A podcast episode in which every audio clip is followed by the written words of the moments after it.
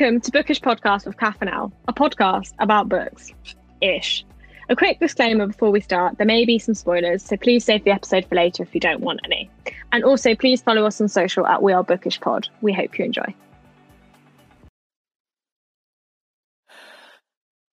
Hello. Hey girl. I was like, is Ellie going to say you? hi first or am I going to say hi first? Yeah, I don't know what I was waiting for. I was like, Hello. that was me pausing. Sorry, guys. Hi. Um, yeah. Good morning, how are you? Another episode. This is actually our, like basically our anniversary episode, isn't it? it is one year of bookish, guys. And we're coming in with a good episode, hopefully, because it's about Sally Rooney. And is it not? It's going to be a good episode because it's Sally Rooney. So yeah. Yeah, everyone's favourite author. that woman gives us so much to dissect. it is. Yeah, it's exciting. I can't believe that we've done a whole year of this, of just chatting crap and hopefully people listening and it's it's been nice it's been nice to have a creative outlet i think to get us through lockdowns and um to talk to people people dm us and tell us like can you do this book or like today my friend so we we we said that we are going to do Sally Rooney, but a few weeks ago my friend had messaged me to say, "Have you read Beautiful World? Where are you yet? Is this going to be an episode?" and it was just so lovely. Yeah, it's so lovely. Like people, um, people sometimes say to me, "Oh yeah, I listened to a podcast," and I'm like, "What? Did you?" Like, "Oh, cool." Yeah, it's and it's unexpected people as well. Like um, uh, my friend, he was like, "Oh yeah, I listened to your podcast. You're really cool. Kath really cool." And I'm like, "Oh, I love that." So thank you. So thank you if you've been on this journey with us. Thank you so much for listening. We hope to bring you more. and thank you to all Uh, the people that I've made follow us when I've been out drunk.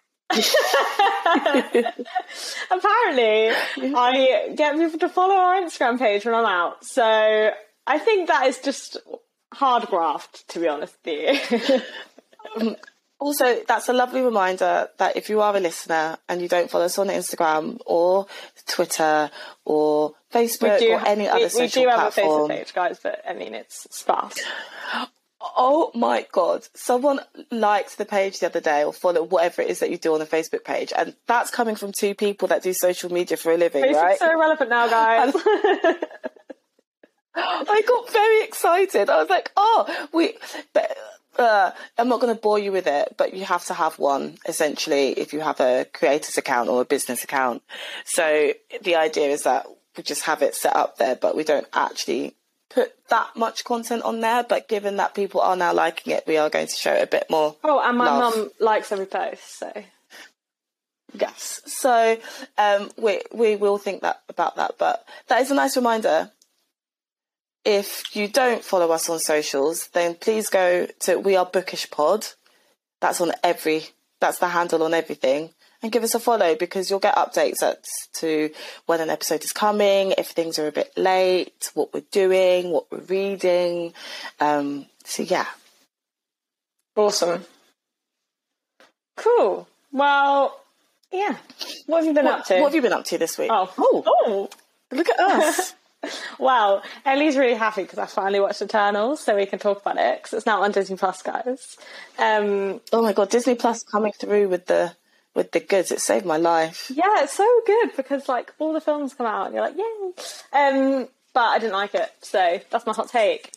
Um, I just think compared to other Marvel movies, it just was a bit disappointing um, and a bit a bit flat.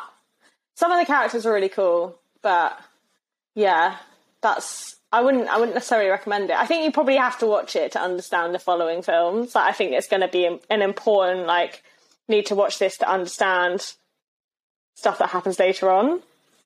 But I think the appreciation for the film will come a long time after. So I think it's beautifully shot. I think Chloe Zhao is a great director.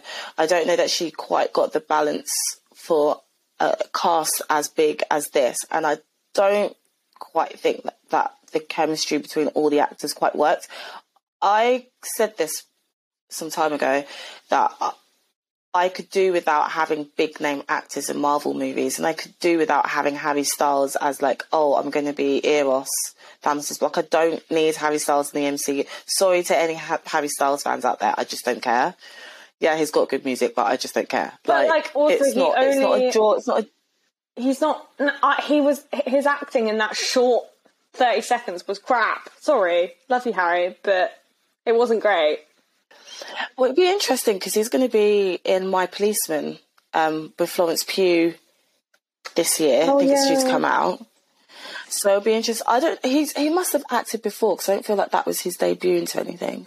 He'll be a triple threat, you know, at theatre Yeah, school.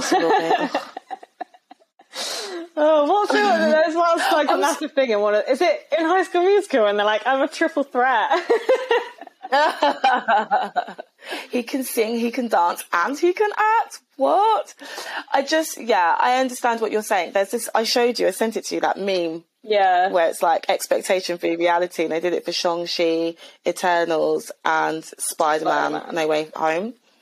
I think also Eternals came for me at a point where I had Marvel fatigue. Um, and I spoke to a friend about it who works on Disney accounts, and I was just like, I've got Marvel fatigue. I need them to slow down. Like, I don't need this much content.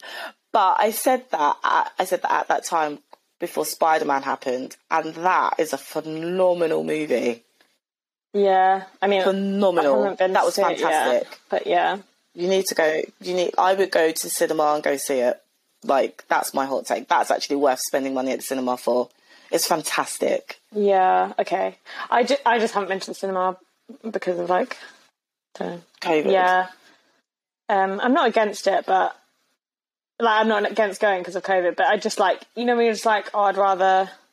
You know when you're just like I don't know. Just haven't been. I. Uh, it, it was yeah. Marvel. Yeah. Eternals. Oh, I don't know. I liked the com the um the relationship between Druig and the girl that can run really fast. I thought they had great chemistry. I bought into that. The thing with um, I've forgotten her name. See, none of The them I literally watched child. it last night and I can't remember. Spike is a small child, but I can't remember Sprite, like Sprite, of- Sprite. Sprite. See, I didn't even get it right. That's how She I know Sersi and Icarus. That's it. He flew too close to the sun. Yeah. Oh my god. Uh, when that happened, I was like, for goodness sake. That made me roll my eyes. I was like, well, of course he's Icarus. Of course he did. Like, The thing is, right, I've seen Richard Madden and Gemma Chan on press tours, I've seen them on red carpets, and I see the chemistry, but when it was on screen and in the film, I was like, uh, okay. And then they didn't have um her boyfriend on that. Like, he literally was there at the beginning to go, so why didn't you stop Thanos? And then he was at the end when he was getting his, like, um, he was getting, like, the blade from. His, incest- his ancestral about blade her, with blade in the background. yeah, he was about to tell her. He was like gonna say like, oh my, I haven't, I got a secret too about my family history, and then she got stolen by. What's the guy? What's the big, the big being, the Celestial's name? Oh, I've forgotten. He's like one of the important. Uh, not Jeremiah the judge. Um, Athenos or something like that. but yeah, she got taken by him, and then he didn't tell her, and then there was the little end credit scene with him. So yeah, it just, I just needed him to be in it. If he's going to be in it, then I just don't think the balance was right. But yeah, int- I, I do think it was beautifully shot. I think there are too many big name actors. I think it is going to be, it will be important. I do think the fighting. Scene. I think people scenes- have an appreciate. yeah. Go, sorry. Oh, no, I just think there will be an appreciation for it after, a long time after. Yeah, to how good the movie actually is. But- The, what was you saying about the fighting scene? I just thought they were 'Cause quite actually good. they were quite good. Yeah, they were probably some of the better scenes. There was one bit though that really made me jump. Like I think um Sersi was talking to Icarus and he was like, I care about you and all this crap. And then like out of nowhere, one of the deviants came and honestly I literally jumped up. Like I was like we like I was lying, I was watching in bed and I sort of like literally like jumped up because it made me jump so much. I was like, oh my god, even though I knew that was gonna happen because like it was like forewarned, but like I just, just jumped so much. Do you know, you know what's a great deleted scene um, that they didn't include? Well, obviously because it's a deleted scene.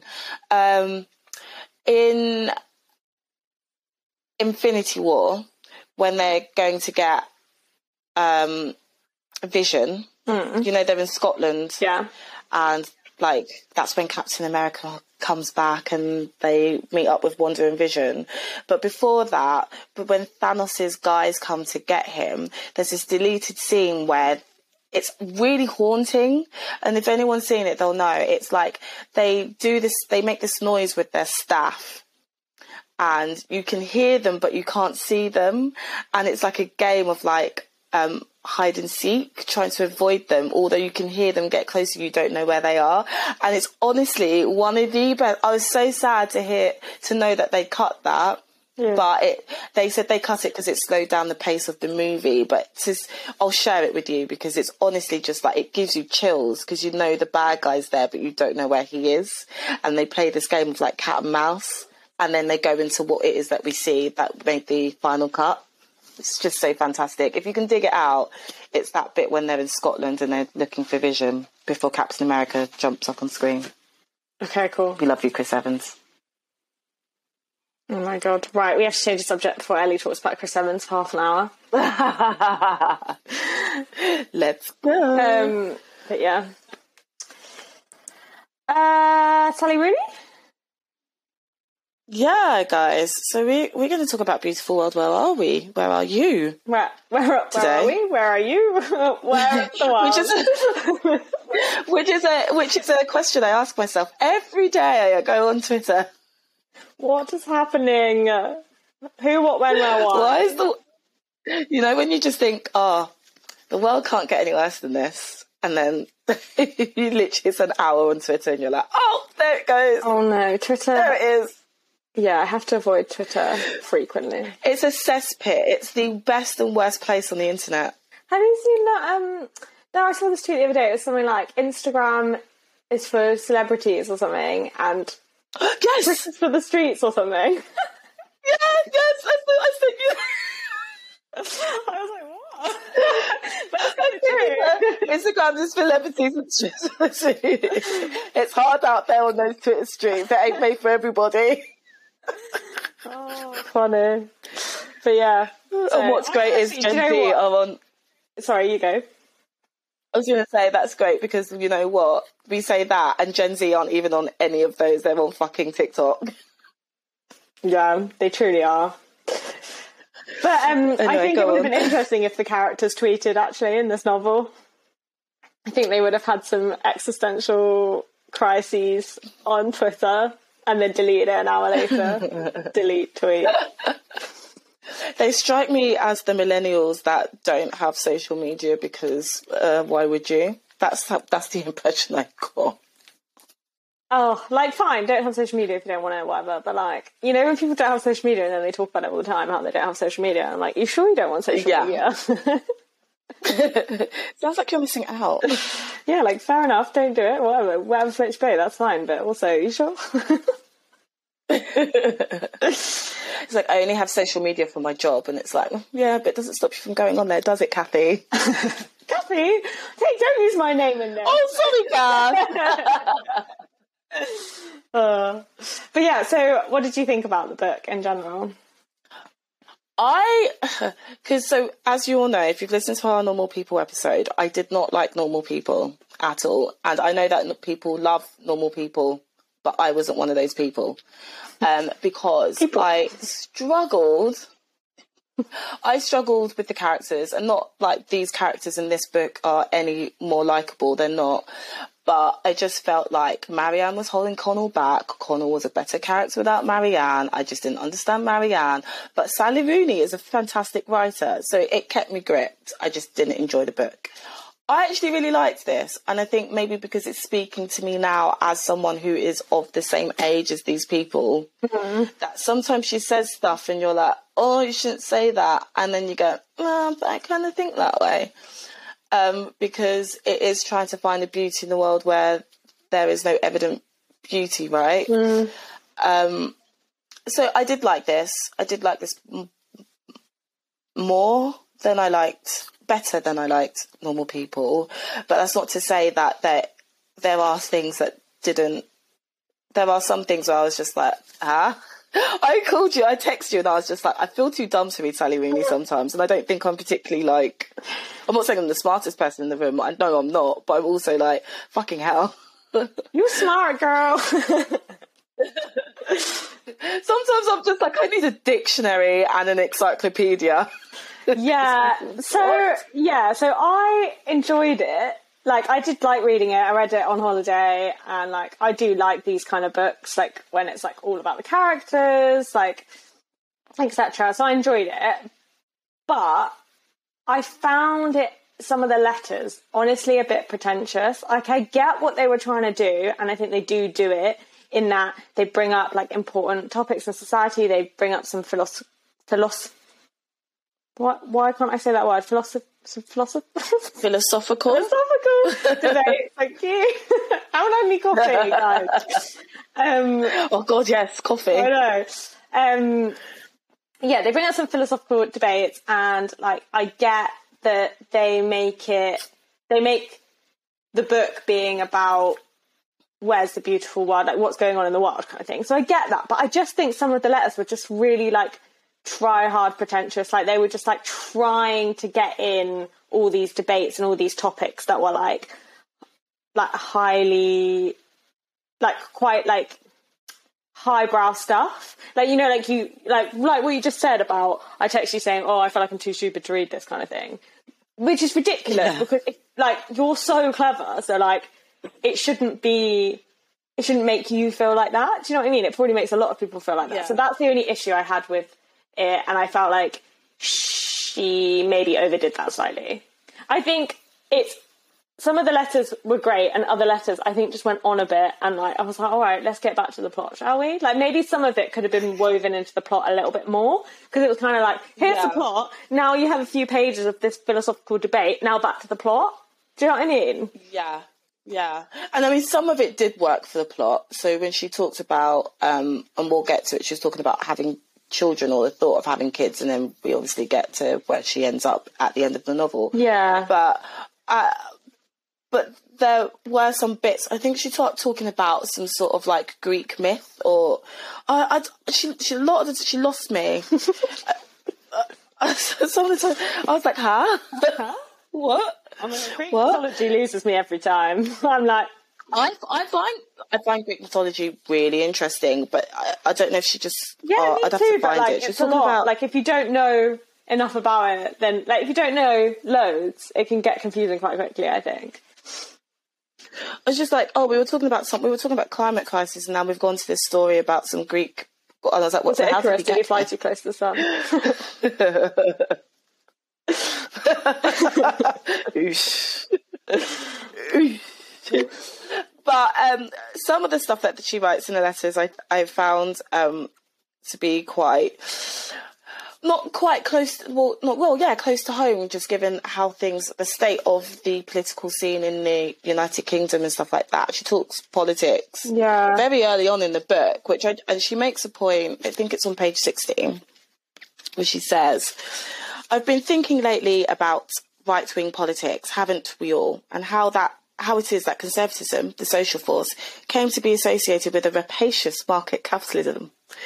The connection is not obvious, at least to me, since markets preserve nothing but ingest all aspects of existing social landscape and excrete them, shorn of meaning and memory as transactions.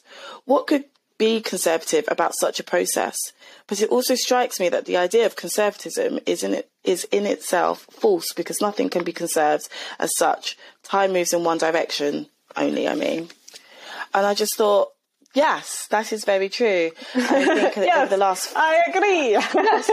I agree. I agree. I think we've seen over the last four, five, since 2016, because I have no idea, I've got no concept for time, this struggle with, um, uh, I guess, right wing, not a struggle, but we've seen a lot more right wing fascism. We've seen a lot more um, conservative politics at play in a way that I think I've always wondered how fiscally and socially they've become aligned because I do think that they butt heads. And I think at least here in the UK where we've needed people to be um not not to fall in line but to to be uh well, we've had to deliver a message where people can come together and be more community minded uh, for the greater good. That's been a struggle with the ideals of wanting to better oneself, and I, I- they don't they don't work. no. And it's funny because then she talks about nostalgia in one of the later on, and we talk about this in the Brit Bennett book, right? So in when we did the Vanishing Half, we said we went to Brit Bennett's talk, and she said that she the Trump era brought up this this this idea of nostalgia and what it used to be like, and how life used to be easy. There was a time when this wasn't this, and we need to get back to that. And I think that side of politics or that sort of um, play to that to people to people more on those thoughts and ideas. So she goes, um, uh, this nostalgic. Uh, in the nostalgic impulse is of course extremely powerful and has recently been harnessed to great eff- effect by reactionary fascist political movements. But i'm not convinced that this means that the impulse itself is intrinsically fascist fascistic. I think it makes sense that people are looking back wistfully to a time before the natural world started dying before shared cultural forms degraded into mass marketing and before cities and towns became anonymous employment hubs. And it's it's just interesting because she says we look back on nostalgia, but then and that's what social conservatism is. But then when you look at it fiscally, it's though it, it's that want to build employment hubs and and be more of a capitalistic market that's at odds with what tradition was. Yeah. So I just I found it really interesting. Um, yeah, Yeah. Yeah. I know what you mean. Like, it's like, that it doesn't really match up. Yeah, and I think it's good to talk politics. It, I'm not. We're not gonna. I'm not gonna labour the point here today, but um, because even even to take a stance that you are not political is a political Yeah, stance. because if you can afford to be apolitical, which you can't, no one can actually afford to be apolitical because pol- politics affects everyone. Then yes, every corner of your life. yeah, then but it's quite a privileged. I think it's quite a privileged position to be like.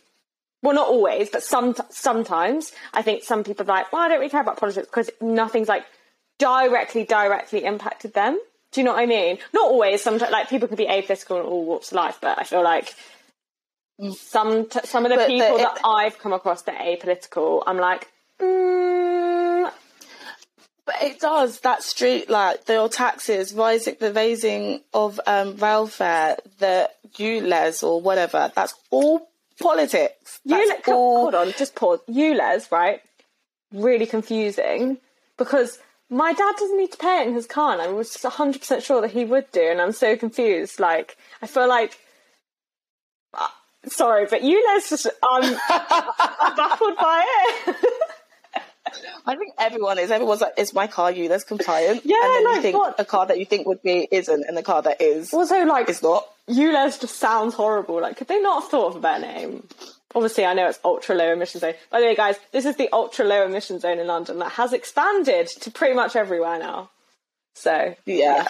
They just want you to buy new cars, basically. and spend more money. Basically, it's just a money And thing. spend money. Also, how the hell did TFL not have money? That's what I want to know. Well, if you go and look at to our good friend um, in uh, in uh, who's having garden parties at the moment, that is why. Ooh. Anyway, back to the book. Um, Might be a dangerous path for us to go down. I don't think so. I actually think I've been made a fool of um, by this government, no matter where they sit politically. Yeah, you know that.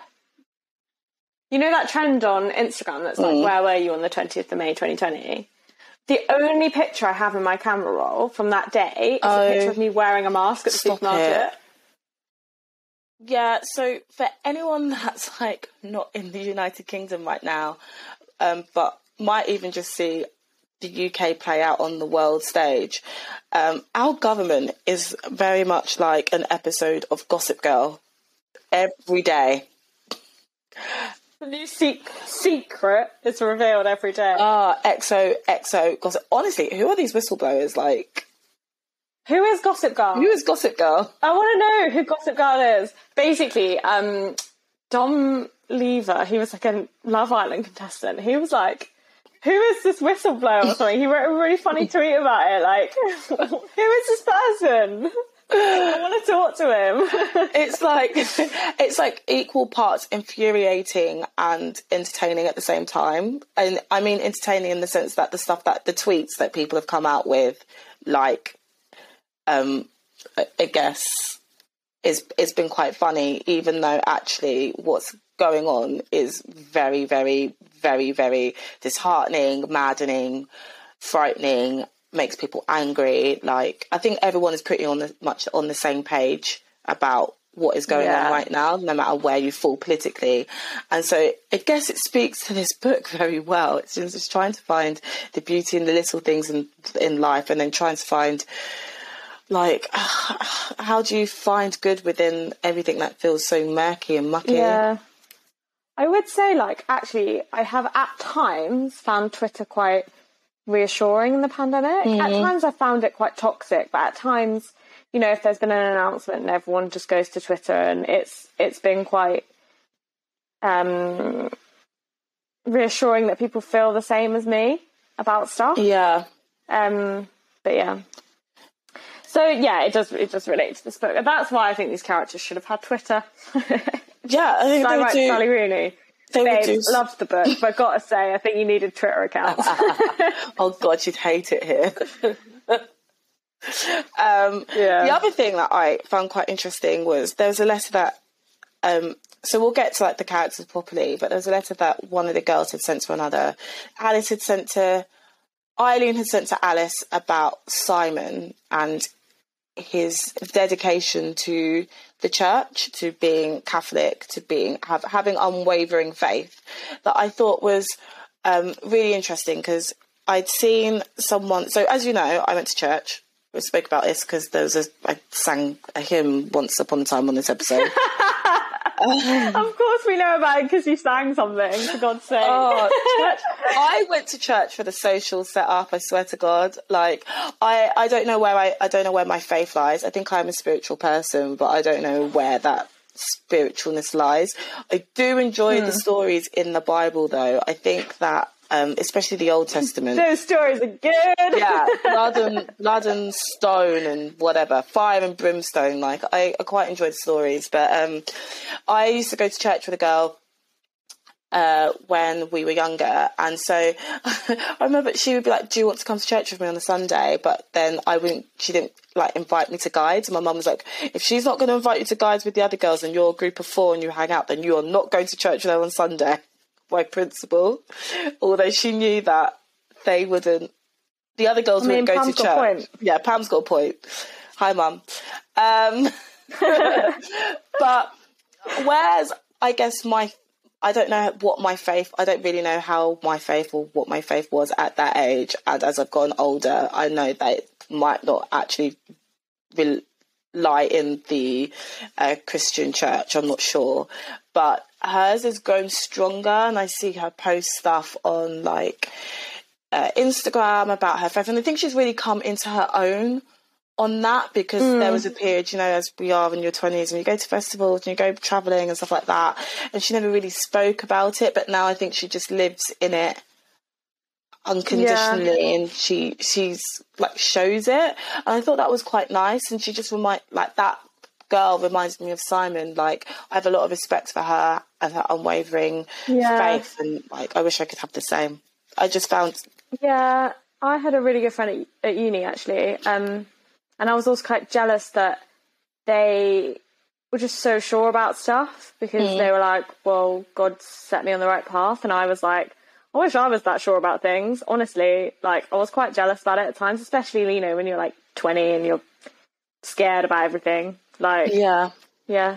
yeah, it's true. Although, like, there's still there's, still a way to go. It's my friend, my friend's getting married in July.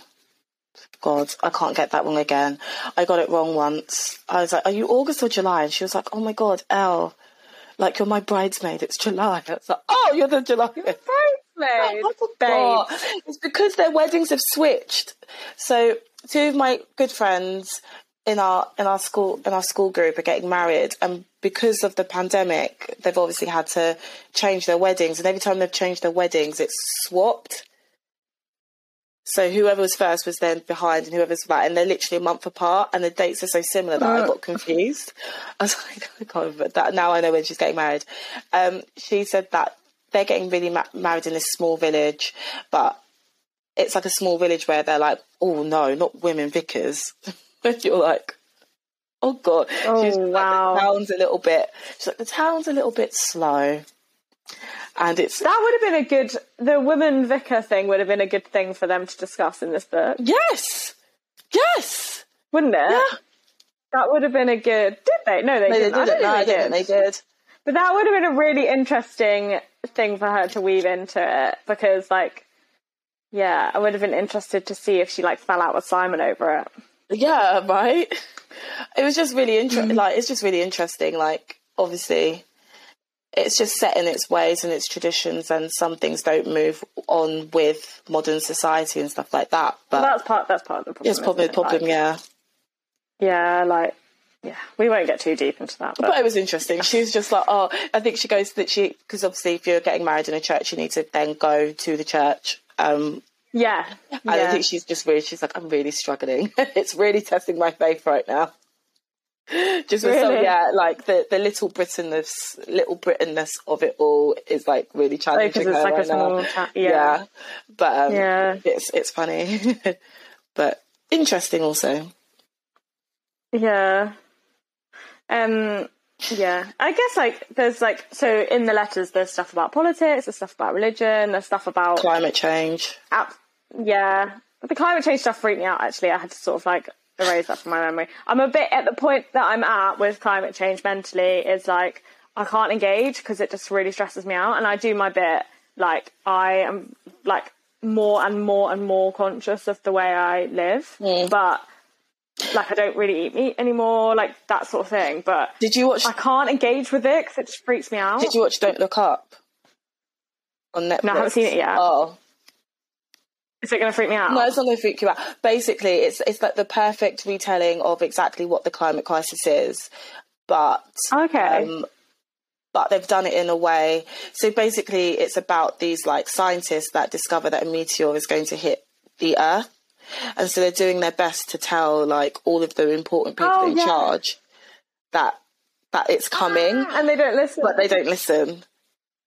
This is the thing, right? I think I'm quite well educated on stuff now, so I try not to engage because for my mental health, I just find it quite like, oh, we're all doomed. It's quite and I'm like, yeah, And I was going to say it's quite it's quite funny. It's like uh, it's satirical and it's a comedy, but also it's very serious because the Yeah. allegory is like actually like look at what you need to pay attention. But they have like I need to watch it. go watch it because we all sat there going, "Oh my god, this is so true! Oh my god!" like I watched this um this thing about this guy. Um, it was like a BBC drama about this guy. It was a, based on a true thing that happened. He like basically predicted climate change. Yeah. and then people discredited his work and said that he'd made up the statistics, but he hadn't. And he basically like lost everything. Like he lost his job. Like he was all over the press, and like he literally he didn't make it up. Like can't remember who what his name was. But yeah, so like yeah. But anyway, so yeah, so there's climate change, um, and then there's like she talks about like um contemporary novels and stuff, doesn't she? Yeah, I was gonna. Um, I was just gonna say before we get to that, because you know how you said that you can engage, like you find it hard to engage on the climate crisis stuff. Yeah. You know, where, um, so there's this whole section where she's talking about like victims and oppressors and, and those frameworks, which I didn't particularly agree with because I think it's easy for her to say that as the character, maybe who hasn't, mm-hmm. as she has to face a barrier of being a woman, yes, but as a person of color, no. And those, she says, like, what does she say? In this framework, relations between victim and oppressor are not historical so much as theological, but it, it is historical because those frameworks and structures stay in place to keep people in those things. And I don't think that yeah. people, she sets up this binary of like, so the only apparent schema is that for every victim group, people born into poor families, women, people of colour, there's an oppressor group, people born into rich families, men, white women, white women, not white women, white people. Um, sorry. Oh, Freudian slip. No, it's not. yeah. um, Karen. um, and she goes, our discourse is devoted to sorting individuals into their proper groups, which is to say, giving them their proper moral reckoning.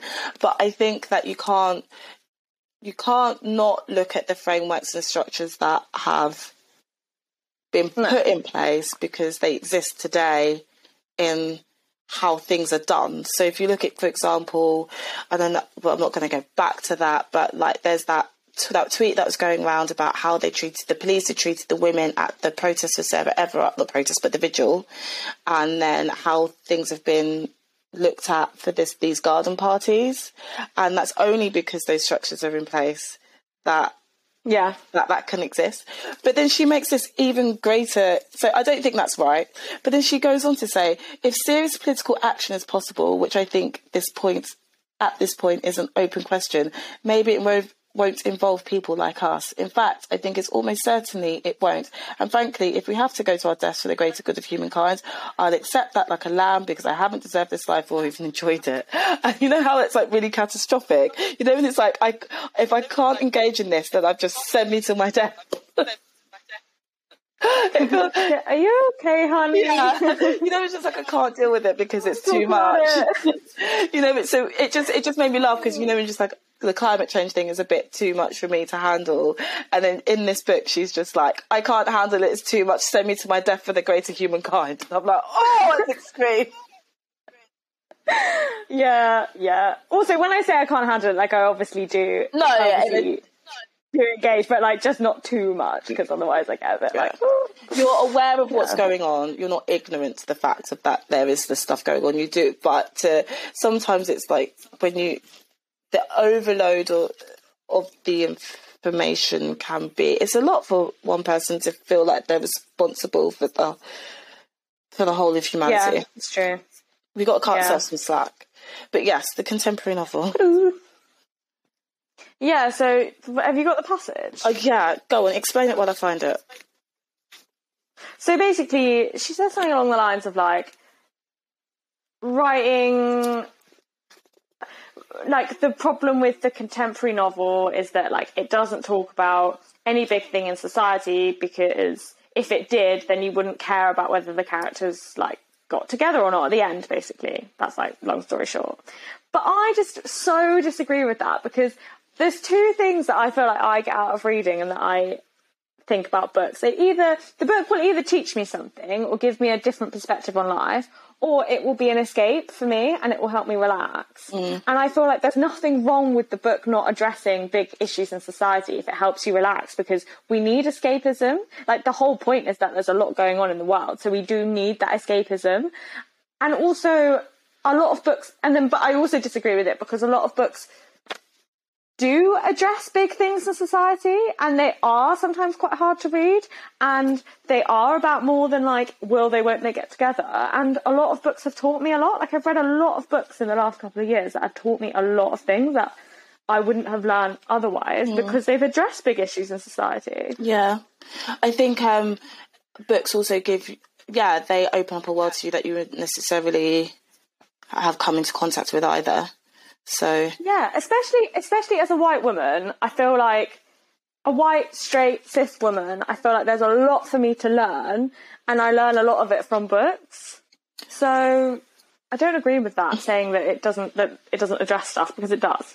So I found the passage. She said, "The problem with the contemporary Euro-American novel is that it re- it relies for its structural integrity on suppressing the lived realities of most human beings on Earth. To confront the poverty and misery in which millions of people are forced to live, to put the facts of that poverty, that misery, side by side with the lives of the main characters of a novel, would be deemed either tasteless or simply artistically unsuccessful." Who can care, in short, what happens to the novel's protagonist when it's happening in the context of the increasingly fast, increasingly brutal exploitation of the majority of the human species? Okay, so like climate change. Uh, do protagonists break up or stay together in this world? What does it matter? So the novel works by suppressing the truth of the world, packing it tightly down underneath the glittering surface of the text and we can care once again, as we do in real life, whether people break up or stay together, if only if and only if we have successfully forgotten about all the things more important than that, i.e., everything. And then she goes on to say, Is it not? My own work is. Sorry. My own work is, is it goes without saying, the worst culprit in this regard. For this reason, I don't think I'll ever write a novel again. and then I was like, Sally Rooney, Sally, is that are you? you okay? Someone should really reach out to her. oh, but yeah, but I don't. It can like. I think I still in novels that I've read where there's been like stuff about like Brexit or whatever. Like I've still cared about whether the characters got together at the end or not. yeah. I just I just disagree with that in so many ways. it works on two levels, right? It's the greater society and the greater good and the greater world. And the world is a lot more is a lot smaller than it was 50 60 years ago because we have the internet. So things that are happening in other parts of the world we have more accessibility to we have more knowledge right? So there's that. And then there's your immediate world right? The people that are your day to day the people that you care about your friends and family um and Your podcast co-host. podcast co-host, your work colleagues, your neighbours, uh, the, the the immediate, and then the the stuff that comes with it. But I was just like, Yeah. "Oh, is she okay?" Because I feel like her views on the contemporary novel, and there's another passage in here as well where she talks about it.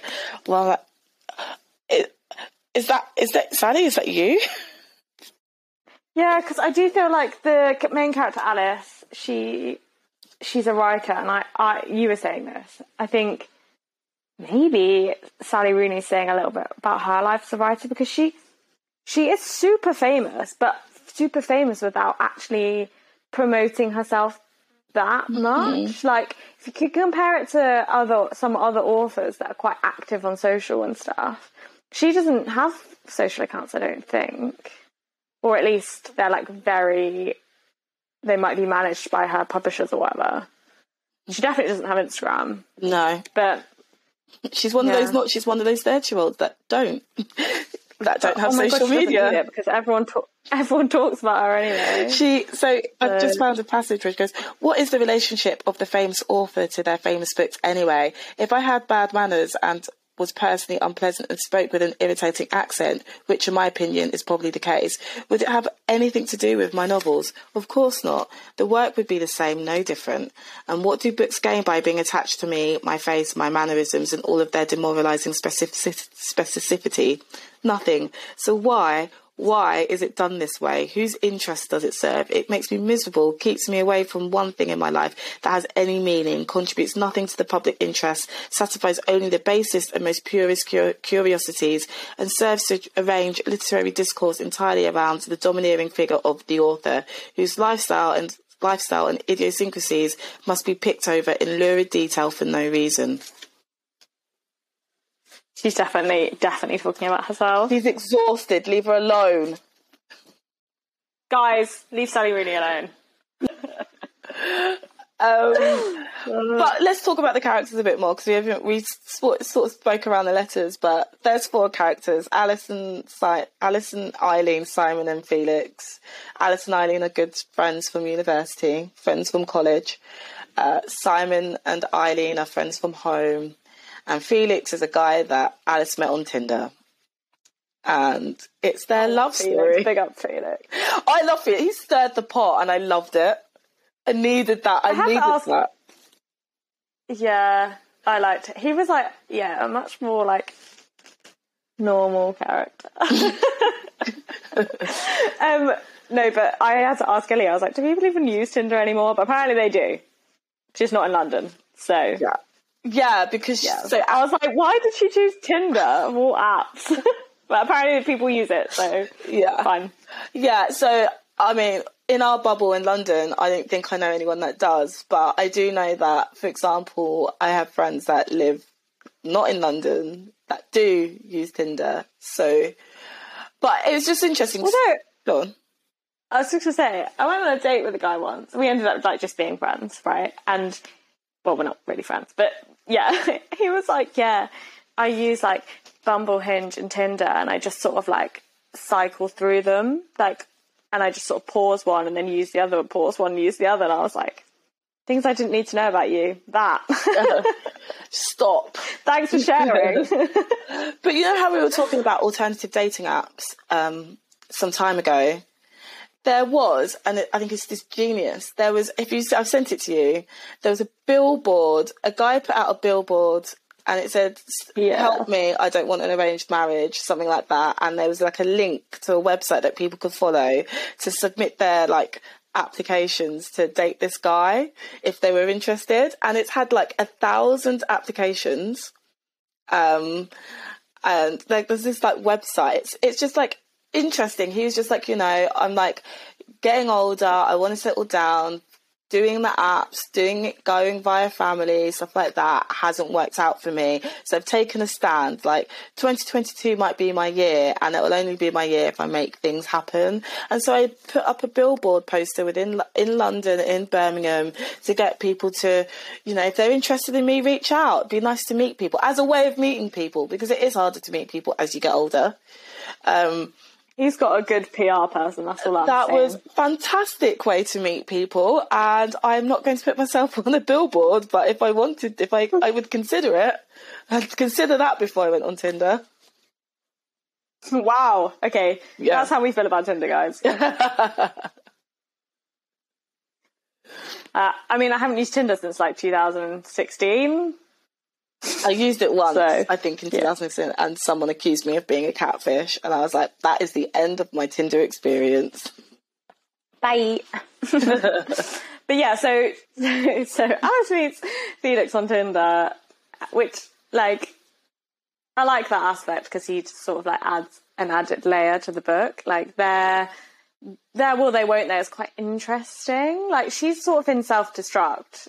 Um and he is they're both they're both a little bit lost, aren't they? And they don't really help each other that much, but they sort of are both lost and that they find like solace in that, don't they? Yeah, it's funny because I think when I was reading up on like some people's like commentary on it afterwards, you have like Alice and Simon who are very they're more closed off as people, so they might not speak about how they feel or what's on their mind as easily or as openly as Eileen and Felix, um, Yeah. who who do, and Opposites attract. opposites attract. And it was, they do have a really interesting dynamic because Felix w- is not in awe of Alice and he tells her like it is, maybe a little bit too close to the bone. Yeah, I don't think he's that nice. Like there, there are instances where the characters aren't very nice to each other. Yeah, like quite ho- Um, horribly so. Like aggressively horribly Yeah. so. Which I think Sally really does that quite well though. Like having characters that do have flaws and are nasty to each other. Yeah. Like And it happens. Um, I, th- I think there's gone. yeah. But yeah, I think their will they won't know is a bit better than Eileen and Simon's will they won't they irritated me slightly. Oh, tell me. Do tell. like, guys, oh, why? just get on with it. Just get on with it. You know? It's like Marianne and Connell in 10 years' Oh, time. For. Oh, that's what's going to No, happen. but I, I didn't, like, at the time, I was like, fine, but like, I don't know, like, reflecting on it, I'm like, oh, for God's sake. Yeah, It's a bit because like in Eternals when Sersi and Ikaris are like, ah, I love you so much, but I still blah, love you, blah, but I can't be with you. And it's just like, Oh, guys. West, what, And you know I'm a hopeless romantic, and if I'm saying this, then it's other people probably think it too. stop wasting people's time. It's the most irritating thing on the earth. We know that you want to be with each other. The way that Eileen could be so open about wanting stuff and then couldn't just say that I want you, Simon, which is all that he was like trying to say. Yeah, just like, that's what he wanted. He was like, "You don't actually want me. You want the idea of me, or whatever." And I was like, "Yeah." To be fair, she's never actually said like, "I like you" to him. She acts like she doesn't, but she's in love with him. And then they end up together at the end, and I'm like, okay, so Sally Rooney's chosen a happy ending this time. I needed that because I hated, I hated that. Oh, it's like Marianne and Connor obviously going to be in each other's I really life. needed it. And I was just like, well, it's interesting because these, this is one of the points that we talk about earlier. So, in a lot of the existential crisis, that is the letters, they do talk about um, more meaningful, thing, meaningful things that might affect them in their daily life. And I can't find it now. Oh, there we go. She's talking in this section on page 41, she's talking about um, procreating, having kids. So she goes, as a, Why did she say procreating? I mean, it's making me feel well smart. I'm saying big words. I'm an idiot. I'm such a dick. Sorry. That's really funny. She I really enjoyed that. I'm a dickhead, guys. Sorry. Um, as a teenager, I thought I would rather die than have babies, and in my twenties, I vaguely assumed it was something that would just happen to me eventually. And now that I'm I'm about to turn thirty, I start I'm starting to think, well, there isn't anyone queuing up to help me fulfil this biological function. Needless to say. And I also have this weird and completely unexplained suspicion that I might not be fertile. There's no medical reason for me to think this. I mentioned it to Simon recently in the course of complaining to him about my various other substantiated medical anxieties, and he said he didn't think I needed to worry about that one because, in his opinion, I have a fertile look. I'm laughing because I randomly sometimes am just like, I'm probably infertile for no reason. There's nothing to suggest that. No. I have no idea. I could be. I might not be. I have no idea. But it's just funny because I'm like, yeah, I've also had that thought I might be, I might not be for no reason. Yeah.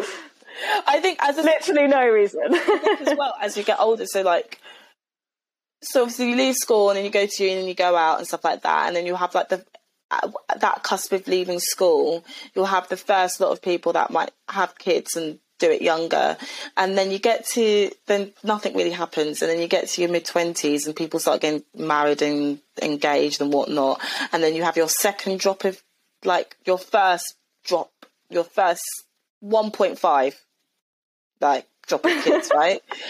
And now, as you're like going into my thoughts. I'm not gonna lie to you. One of my, my friends just had a kid. I'm just entering that stage. Like one of my oldest friends just had a baby, and I'm like, shit, it's happening. well, yeah, because you know, when you left school, you have like the people that do have kids.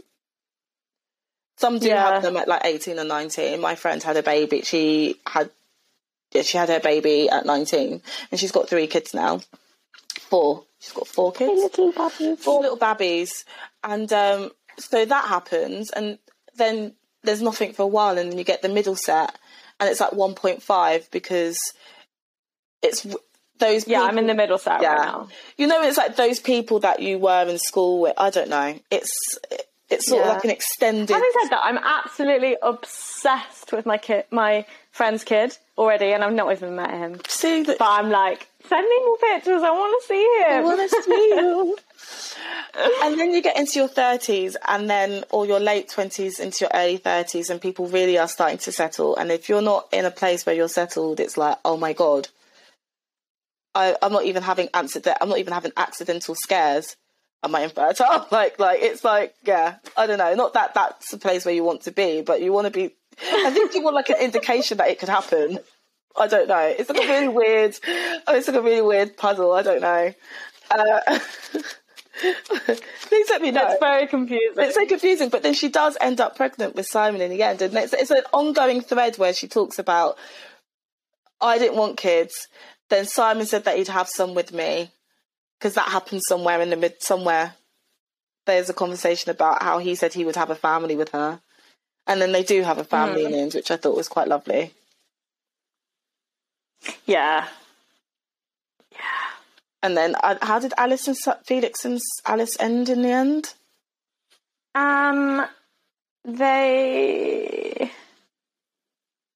Well, I don't think they end up together, do they? Oh no, I think they do. Oh yeah, no, they do. Yeah, so the book ends with Alice and Eileen making up. It then jumps forward 18 months and we see that both couples are still together. The pandemic. Oh yeah, because she mentions the pandemic. Yeah, It's the first book that I've read that like mentions the pandemic, and I was like, ooh, because they're like in lockdown. Um, and Eileen's just found out that she's pregnant. She's very happy about it. Um, because yeah, because everyone falls out, don't they? They have this like massive bust up. Oh yes. Okay, we should probably talk about the structure of it. As in, like Eileen and Alice correspond for I get I'd say a good two thirds of the book, where Alice has had a sort of like breakdown, and she is back on the road. She's had this like whole mental breakdown. She's on, in recovery. She's bought this house, eh, like in Northwest Island somewhere. I think Northwest. I'm guessing, and then she has correspondence with Eileen. They say they're going to meet up. They never really meet up. But then Alice goes jetting over the world, which upsets Eileen because it feels like Alice doesn't care about Eileen or what or their friendship. And Eileen's got that thing where she's like clinging onto the life they had in the city together in their twenties. Yeah. And Alice is kind of moving on with her life, but Eileen's still in the city and she wants that. Obviously, like understandably wants that life still. And Alice has obviously got this like bad relationship with the city now because she's like she had this breakdown and everything. Yeah. And I guess like Eileen probably reminds her of that slightly, which is not Eileen's fault, but that's just how it is. And then yeah, Eventually, they do meet. In they go to Eileen's house and they have like this. Is it like they're there for the weekend or something like that? But it's quite an intense weekend where everybody falls out yeah, um, with each a other. bit mental. It's a bit mental. Very Sally Rooney. yeah, it, it's it was good though because that that's where I feel feel like Felix really came into his own. So why Oh, did you come to see Alice? If you're such Yeah, good mates, I mean, he's had, he's definitely got his flaws, but he's like, excuse me, if I, if you wanted Alice to come to you, why didn't you come see her? And I'm like, oh, and there's the tea. Ooh, sip. Because there is, I don't know, there is a bit of a like, if someone moves away, there's a bit of an expectation that they'll come back to visit. But like, actually, it's true. Like, why don't you just go and visit them as well? Yeah, I think there's this unfair sort of um not it's not a balance, but like if you move away, it's always that person that has to maybe make more of an effort to keep in contact with people back home because obviously everyone back home is just falling into their lives. Yeah. Um so like they're falling into their everyday and I'm guilty of it on both ends. Um, I've gone away and maybe I, I've been too present in where I am now and don't keep in contact. I'm bad at, we know this, I'm bad at keeping contact with people anyway. And then there's also the other side, like some of my best friends live elsewhere and I might be, maybe not talk to them as much as I should do. And the effort is me. It should be me as much as it is them as well because they are, Yeah, because they be are the ones, two-way, yeah. you know, they should be the ones to make as much eff- more effort. If that makes sense. yeah. That's not fair. Yeah. But Ellie talks to me, guys, because she has to, so. Yeah, I have to. I'm the chosen one. sorry. Very privileged. Sometimes, you know, if we don't have podcast stuff to talk about, she does ignore me. So don't worry. I get the same treatment as everyone else. No, I send you tweets. We talk across many platforms, Kath. I'm constantly sending you memes. Sometimes we do have about four conversations going on at once, and I can't. We'll have like work conversation, WhatsApp, um, Twitter. Twitter, and Instagram. Sometimes we'll have the occasional TikTok. yeah, but that's via WhatsApp. So. That's why WhatsApp, yeah. But yeah, we've talked for ages now, so maybe we should end. Yeah, guys, this was our anniversary episode. I hope you liked it. It's a bit deep. It was deeper than I guess we Bit didn't deep a bit chaotic, but- Yeah. What else could she want from us? Nothing, guys. We're always chaotic. We're always chaotic. Our lives are pure chaos. My life is anyway. Oh no. Ellie has it. Ellie has it a lot more together than me, guys. Oh, I, I wouldn't say that. pure chaos. Uh, you know, like that. Um, uh, oh, I spoke about Encanto last episode, but like I sent you a link to that Metro article. Yeah, I saw that. Sister. and I I always found so you have um going back to Encanto. I'm sorry, it's so good. You've got Louisa. So Cass, let's watched it now, so we can talk about it properly. You have Louisa and you have Isabella. I loved it, guys. So good. And you know, got one that's the strong one, one that's the perfect one, but I also almost feel like they overlap in some ways as well, a lot. So I, I was, I think everybody could probably relate to one of those, being one of those siblings Yeah. in some way, shape, or form. yeah, yeah, being the one that knows everything and having to. How how Dolores can hear a pinch, can hear everything that's going on and not want to like combust. I know. I know. But yeah, I'd quite like to know everything that's going on there. Quite nosy. Yeah, that's probably what she. I wonder how they know like how to give it. She's like she was just probably a very nosy child, and now she, that is the gift that she's been given, and it's like that's a big gift because sometimes you just want quiet. Yeah, but she must hear Bruno in the walls. No, she did. She mentions That's it. not She says that the rats talk. Uh, oh, yeah, yeah, yeah. Okay. Just like I can hear the rats talk, and then it's it's Bruno. yeah. Anyway, Cool. Wow. This was lovely. It's, the sun is shining on my face, which is great. sunshine. I'm not gonna lie. Window. That's what you are. My shining star. Ah, ah. Sorry, guys. Oh, I should have ruined your eardrums. Also, I just need spring now, guys. yeah. Oh. Needs- Anyway, we're not going to be negative. We're going to be positive. It's going to be a good day. The sun is shining. Probably won't be shining on the day we drop this episode because we said it's shining now, so we'll jinx it. But hopefully the sun will be shining soon. And yeah, we hope you enjoyed this. And there might be a little bit of bonus content for you, but I'm not going to promise anything because that requires us to record it, and we haven't done that yet. So yeah, It's gonna be a good one if we can get our crap together. yeah, Um, so I'm excited for it. cool. Okay, love you. Love you. Bye. Bye.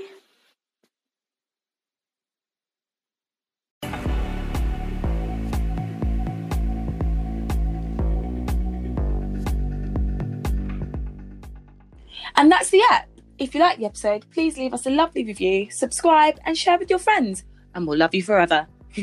Follow us on socials at We Are Bookish Pod. Thanks for listening.